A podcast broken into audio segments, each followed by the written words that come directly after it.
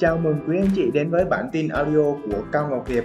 Bản tin về phát triển bản thân, xây dựng kế hoạch tài chính và chia sẻ về kiến thức bảo hiểm nhân thọ.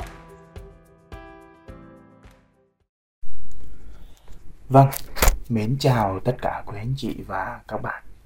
Xin chào các ông bố và bà mẹ. Chương trình ngày hôm nay với cái chủ chủ đề về chuyện chưa kể cũng đã đến số thứ tư rồi. Và chúng ta cũng đã đi hết được nửa chặng đường, nửa chặng đường của câu chuyện kể về bản thân tôi. Và qua đó tôi cũng đã mong muốn gửi đến những ông bố, bà mẹ những thông điệp để giúp cho các ông bố bà mẹ hiểu con mình hơn và định hướng cho cuộc đời của con mình à, nó tốt hơn và thực sự giúp được con mình có thể phát triển được những cái điều tốt nhất của con và thực hiện được những ước mơ nhỏ bé hoặc lớn lao của con. Vâng, chương trình ngày hôm nay là một chủ đề mà thực sự nghe qua các anh chị sẽ khá là rùng rợn. Với cái chủ đề là an hồn thức tỉnh. Vậy tại sao Hiệp lại đặt với một cái chủ đề này? Thì qua câu chuyện ngày hôm nay các anh chị sẽ hiểu hơn hiểu hơn rất là nhiều. Và đặc biệt, ở phía cuối chương trình thì Hiệp có một số lời nhắn gửi nhỏ, gửi đến những ông bố, bà mẹ để giúp cho con mình lựa chọn được một cái ngành nghề, lựa chọn được cái điều mà thực sự con mình thích.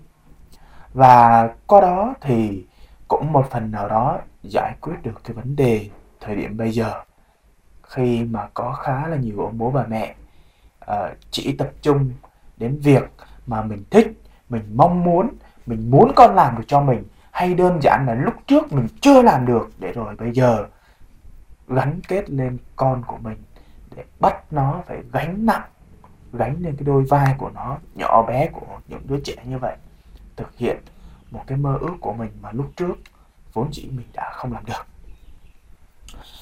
Vâng câu chuyện chủ đề ngày hôm nay đó là oan hồn, thức tỉnh. Thì chia sẻ với quý anh chị câu chuyện này xuất phát là vào năm tôi học lớp 11 thì để có thể ngọn ngành cho quý anh chị biết thì vốn dĩ tôi là một đứa trẻ mới sinh ra thì cũng đã vướng phải một cái căn bệnh mà có lẽ nó sẽ đeo đuổi tôi suốt cả cuộc đời. Đó là tôi bị cận bẩm sinh. Cận bẩm sinh. Và cái thời điểm lúc trước, khi mà kinh tế nhà tôi chưa có, thì lúc đó tôi cũng đã đi khám đi khám rất là nhiều nơi, đi Hà Nội, Sài Gòn, và gọi là có bệnh thì vái tứ phương đấy. Nhưng rồi cũng không chữa được hết và cũng có một số cái cái gọi là cái quy trình để có thể chữa được. Nhưng rồi gia đình không cho phép, điều kiện kinh tế không cho phép thế là tôi phải bận qua một cái thời gian rất là dài. Và đến năm lớp 11 tôi nhớ thời điểm năm lớp 11 thì bắt đầu tôi mới đi khám lại dưới thành phố Hồ Chí Minh. Thì một cái chấn động chấn động đã làm cho tôi gần như suy sụp. Đó là mắt tôi không chữa được nữa. Và bác sĩ chẩn đoán đó là mắt trái của tôi thì gần như là bỏ rồi. Nó không có tác dụng gì cả. Hay còn gọi nó chỉ là làm cảnh cho đó các anh chị vậy thì à, từ khi mà tôi nhận được cái tin đó tôi bắt đầu tôi hiểu ra được vấn đề đó thì thực sự suy sụp rất là nhiều. Và lúc trước tôi cũng đã kể với quý anh chị là tôi rất là thích chơi game tôi đam mê chơi game lắm. À, tôi cũng kể các ông chị ông bố bà mẹ hiểu đó là gì. À, vào năm lớp 10 tôi ở lại lớp cũng vì chơi game nhiều quá. Và sau khi nghe cái tin này thì thực sự tôi chơi game còn nhiều hơn nữa gần như là gấp đôi cái thời điểm lúc trước và chuyện gì đến cũng sẽ đến. Bố mẹ tôi thì dần dần cũng không nói được nữa. Và thay vì những trận đòn roi thì thực sự bố mẹ tôi không muốn nói gì cả. Và cố gắng cố gắng là kiểm soát lại cái tiền của tôi để rồi tôi không được chơi nữa thôi. Thì à, đó là chuyện bình thường. Nhưng một cái kỷ niệm mà tôi cũng không bao giờ quên được, đó là vào dịp Tết dịp Tết của năm tôi học lớp 11 à, tôi nhớ lúc đó là năm 2010 2010 2010 2011 thì như bao lần bao đứa trẻ khác thì vốn chỉ ngày Tết mà được lì xì rất là nhiều. Ba mẹ lì xì ông bà lì xì các bác các chú lì xì và vân vân. Thế là tôi có một khoản tiền khá là lớn. Thời điểm đó cũng à, ba bốn trăm nghìn thôi tôi nhớ lúc đó ba bốn trăm nghìn cũng là một khoản tiền khá là lớn rồi. Và đương nhiên lúc đó nhà tôi không có máy tính. Và muốn đi chơi game thì phải ra quán internet để chơi. Trong uh, ngày mùng 1, mùng 2 và mùng 3 thì không đi chơi được. Và thường thường đi chơi chỉ được nửa ngày xong rồi về thôi. Tại vì Tết mà các anh chị cũng phải về để còn có thêm uh, chút thu nhập. Đấy. Thì đến ngày mùng 4 sau khi buổi chiều đưa ông bà ông vải đi thì buổi tối hôm đó tôi đã có một quyết định mà đến bây giờ tôi cũng không bao giờ quên. Chuyện là thường thường nhà tôi sẽ ngủ vào lúc khoảng 9 giờ là ngủ. 9 giờ là ngủ. Và lúc đó thì nhà tôi bây giờ là cũng có điều kiện một chút cho nên là à, ba anh em của tôi thì có chia làm hai phòng. Tôi ở riêng một phòng hai đứa nhỏ ở riêng một phòng. Thì à, chuyện bắt đầu xảy ra. Đến tầm 10 giờ tối thì tôi trằn trọc quá cũng buồn nữa cũng không biết làm gì nữa. Thôi trốn nhà đi chơi điện tử. Trốn nhà đi chơi game. Thì cái việc trốn nhà đi chơi game này tôi sự tôi nói thật sự với chị là cũng chia sẻ với chị là nhiều lần rồi chứ không phải là đó là lần đầu. Nhưng mà trong đợt tết đó thì chỉ là lần đầu. À, thì à, 10 giờ sáng à 10 giờ tối tôi quyết định là mở cửa ra rồi đi chơi game đi chơi game thì à, nhà, từ nhà tôi đến quán game khoảng cỡ 15 phút để chơi game. Và tôi quyết định hỏi là thời điểm đó gọi là cắm đêm đấy, chơi đêm. Thì à, tôi cứ tưởng như ngày bình thường thôi, cũng chả có chuyện gì xảy ra. Chả có chuyện gì xảy ra cả. Thì đột nhiên, khi mà tôi bắt đầu chơi game được đến khoảng 12 rưỡi, thì bố mẹ tôi đi tìm. Đi tìm thì đến quán game chơi thì lúc đó các anh chị là hồi đó đi trốn chơi game mà cắm quán game cắm thì nó cũng tắt điện hết toàn bộ cửa ấy rồi tắt hết. Thì khi mà như vậy á khi mà như vậy á thì tôi nghe tiếng bố mẹ tôi gọi gọi tên tôi và gõ cửa cái quán game đó. Thì bình thường thôi tôi nghe tiếng quen quen nhưng mà tôi vẫn lì tôi vẫn chơi chơi như thường thôi. Vì là uh, các anh chị hiểu là quán game nó cũng không có mở cửa. Bởi vì khi mà mở cửa ra thì không biết là ai hết, có thể là công an, người ta sẽ phạt. Nên không mở cửa. Và tôi nghe như vậy thì bình thản, chơi game bình thường, không có chuyện gì cả. 12 giờ rưỡi một lần. 2 rưỡi một lần. Rồi tôi nhớ 3 giờ hơn lại một lần nữa. Và từ lúc 3 giờ hơn nó không còn quay lại gọi tôi, bố mẹ không gọi lại gọi tôi nữa. Thì ờ, như bình thường thì chắc về là sẽ bị bố mẹ bảo là đi chơi game nổi này kia, đúng không ạ? Nhưng mà không có anh chị ạ. Sáng hôm đó tôi về nhà. Sáng hôm đó tôi về nhà thì có một chuyện hy hữu xảy ra mà tôi thực sự nghĩ mình rất là may mắn. Đó chính là khi 5 giờ sáng 5 giờ sáng tôi về nhà thì như mọi lần thôi và tôi cũng nghĩ là chắc chắn lần này về sẽ bị một trận đòn như tử bởi vì tôi chơi game à, chơi như thế này kia thì không ngờ đến năm năm rưỡi tôi về nhà. Năm rưỡi tôi về đến nhà thì mẹ tôi đứng ở cổng bố tôi ngồi trong nhà. Mẹ tôi thấy tôi đi về thì bà chống nạnh lên. Bà nhìn bà chỉ. Thằng kia mày về đây. Thế là tôi cũng nghĩ là không nói gì hết. Tôi cũng lúc đó tôi không nói gì hết. Tôi chỉ nghĩ là thôi rồi xác định xong bị chạm. Nhưng mà khi về đến nơi à, mẹ tôi lại ôm tôi. Không nói gì cả. Ôm tôi và khóc mà, thì lúc đó mẹ tôi hỏi mẹ đi đâu về? Tôi không nói gì hết. Tôi cứ ngơ ngơ ngơ.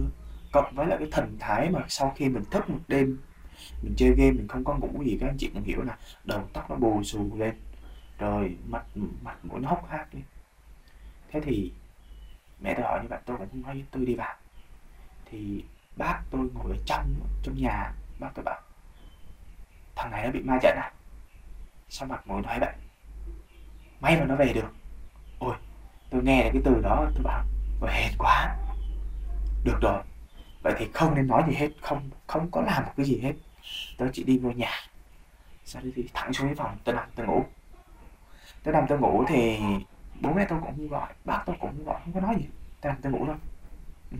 Và mọi người thì tôi nhớ lúc đó từ khi mà đặt lưng xuống ngủ thì các anh chị hiểu cái cảnh là khi mà mình thức đêm sau đó về mình ngủ ngon lắm, không có chuyện gì xảy ra cả. Tôi ngủ vậy thôi. Thì đến khoảng 9 giờ tôi dậy. Thì tôi đói rồi, đói bụng mình dậy. Dậy mình đi ăn. Thì tôi dậy thì bình thường phải đi nấu mì tôm ăn nhưng mà hôm đó tự nhiên tôi thấy là có tô bún rồi đó chắc là mẹ mua về tôi nghĩ là mẹ mua về bố mua về. Thì thấy như vậy tôi dậy tôi ăn tôi ăn xong thì tôi đi lên trên nhà đi lên phòng khách ấy, thì thấy bố mẹ tôi bác tôi chú tôi vẫn đang ngồi đó hàng xóm đang ngồi đó. Thế mọi người hỏi tôi là đi đâu về thì lúc đó mình tỉnh rồi mặt mũi mình tỉnh rồi. Mình không thể nói là ấy đồ này kia được. Mình chỉ biết là không nhớ thôi. Và tôi nhớ lại được cái câu chuyện của bác tôi bảo là thằng này bị ma dẫn sao nó tự về?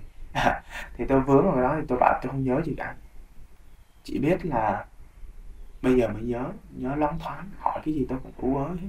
Nó là trả lời không có rõ ràng hết. Thế là mọi người, sau 30 phút thì mọi người tin là tôi bị ma trận. Nhưng thực sự, không phải. Tôi đi chơi game và tôi cố tình như vậy. Thì qua nhiều ngày nhiều ngày tiếp theo thì mẹ tôi vẫn hỏi, bố tôi lâu lâu vẫn hỏi mà tôi vẫn cứ ú ớ như vậy. Và dần dần tôi thấy là bố mẹ mình quan tâm mình nhiều hơn qua cái sự việc như vậy và cái năm lớp 11 đó thì cũng bắt đầu quan tâm tôi nhiều hơn chở tôi đi học cho tôi đi ăn sáng rất là nhiều thứ. Và thấy tự nhiên mình được quan tâm nhiều cho nên là mình cũng thấy là ok mình nghĩ là mình nên thay đổi. Và dần dần tôi bắt đầu ít chơi game lại và chơi một cách hạn chế thôi. À, và cái thay đổi lớn nhất của tôi có nghĩa có thể là không còn cúp học nữa không còn cúp học để chơi game nữa và tập trung vào đi học. À, theo kiểu là không cúp học nữa. Vậy là tôi nghĩ là rất là tốt rồi và kết quả của tôi sau hơn một năm đến năm lớp 12 thì học kỳ 2 năm lớp 12 thì tôi đã nhận được một kết quả cũng khá là bất ngờ. Đó là tôi nhận được mình trở thành một học sinh tiên tiến. Và trong suốt 12 năm học cũng chia sẻ với quý anh chị là suốt 12 năm học thì có mỗi năm lớp 12 là tôi nhận được tiên tiến thôi học sinh tiên tiến thôi. Ở học kỳ 2 của năm lớp 12 để được học sinh tiên tiến. Và nhờ cái câu chuyện đó mà tôi thi uh, tốt nghiệp hồi đó còn gọi là thi tốt nghiệp trung học phổ thông á thì tôi nhận được cái mức điểm là 45 điểm như vậy 45 46 điểm gì đó.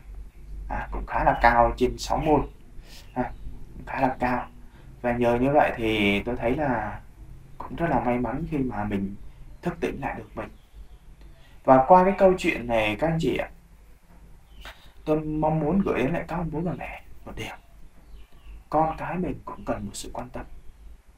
Con cái mình cũng cần một sự để thức tỉnh không chỉ là đánh đòn để rồi phải mới tỉnh được, hay là cứ mặc cho nó cho nó tiền để rồi nó mới thức tỉnh được, không có.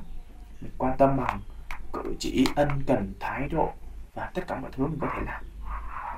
Và sau một thời gian, sau một thời gian thì tôi nhớ sau khi thi tốt nghiệp về thì mẹ tôi nhắc lại chuyện cũ. Và mẹ tôi nói, hôm trước đó, năm lớp 11 hồi Tết mày đi chơi game, phải không? Tôi nói gì hết vẫn như bình thường như mọi lần trước. Và mẹ tôi nói thêm một câu. Thằng bạn mày nói với tao rồi, mày đừng có chối. Và lúc đó tôi chỉ bật cười lên thôi, tôi cũng không nói được gì nữa. Thì chuyện đã qua là rất là lâu rồi này. Nhưng mà lúc đó thì mình cũng, mọi thứ nó cũng ổn rồi. Cho nên rất là đỡ.